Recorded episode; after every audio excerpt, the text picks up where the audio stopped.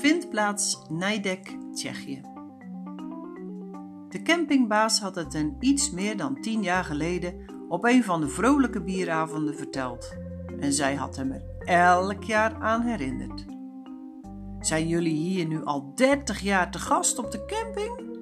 Als jullie het nog eens 10 jaar volhouden, sta je wat mij betreft het hele seizoen gratis.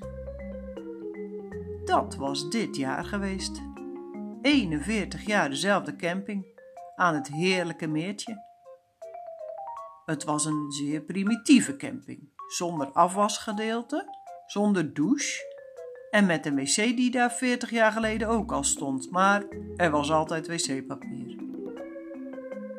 Dat er geen douche voorhanden was, was de laatste jaren wel wat lastig geworden. Voor een frisse duik gingen ze het liefst elke morgen even zwemmen. Maar het meer inkomen was een lastige exercitie geworden. Als het geregend had, gleed je zo onderuit. Ook de gasten waren in de tijd veranderd. Op de camping was het een traditie, zolang het hen heugde, om kerstmis te vieren op 25 juli. Waar dat vandaan kwam, wist niemand meer. Maar het was een groot feest voor de kleintjes. De plaatselijke brandweer spoot sneeuw en er was een heuse kerstboom die uit het bos werd gehaald, met daaronder cadeautjes voor de kinderen. De laatste jaren kwamen al dagen van tevoren mannen en vrouwen op zware motoren om zich te goed te doen aan Pils en Slivovic aan de bar van de camping. Die overigens al het andere verouderde meubilair ver achter zich liet. Het lawaai ging door tot vroeg in de morgen.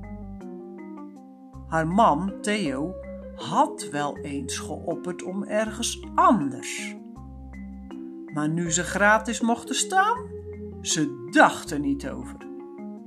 Ook al was er deze nacht één van haar zeven dwergen verdwenen uit het zorgvuldig omheinde plaatsje bij hun caravan.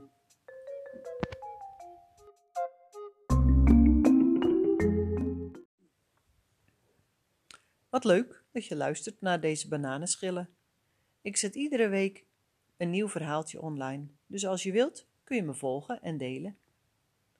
En iedere keer als er weer honderd beluisterd zijn, trakteer ik mezelf op een gevulde koek. Het is maar dat je het weet.